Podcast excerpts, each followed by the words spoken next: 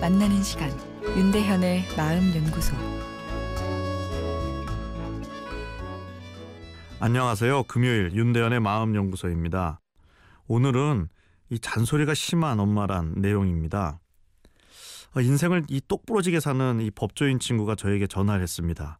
중학생 아들이 스트레스 때문에 심리 상담을 받겠다 해서 당황했다며 아내가 아들한테 집착하고 잔소리를 심하게 해서 그런 것 같다면서 이 직업을 살려 원인을 수사 중이었습니다. 제가 친구에게 말했죠.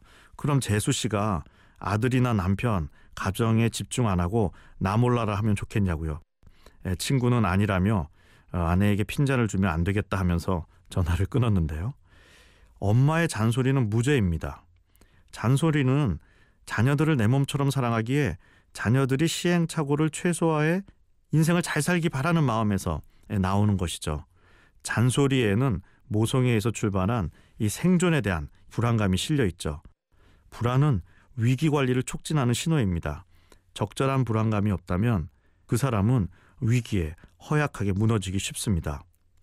그러나 내 메시지를 잘 전달하는 소통의 효율성 측면에서 보면 잔소리는 효과가 좋지 못합니다.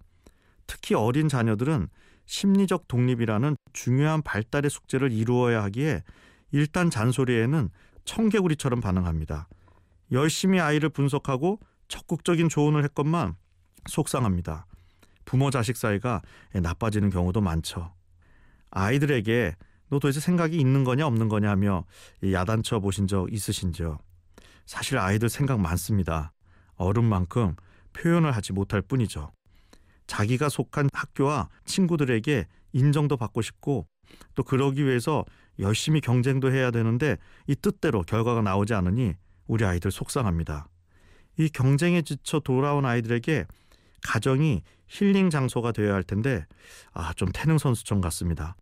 꼭 안아줘야 할 엄마 아빠가 이 코치가 되어 예, 한번 더 예, 야단치니 말이죠.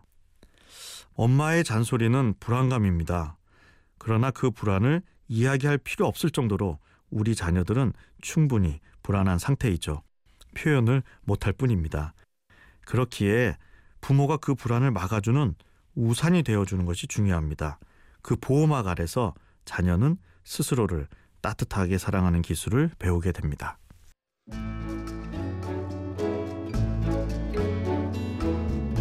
윤대현의 마음연구소 지금까지 정신건강의학과 전문의 윤대현 교수였습니다.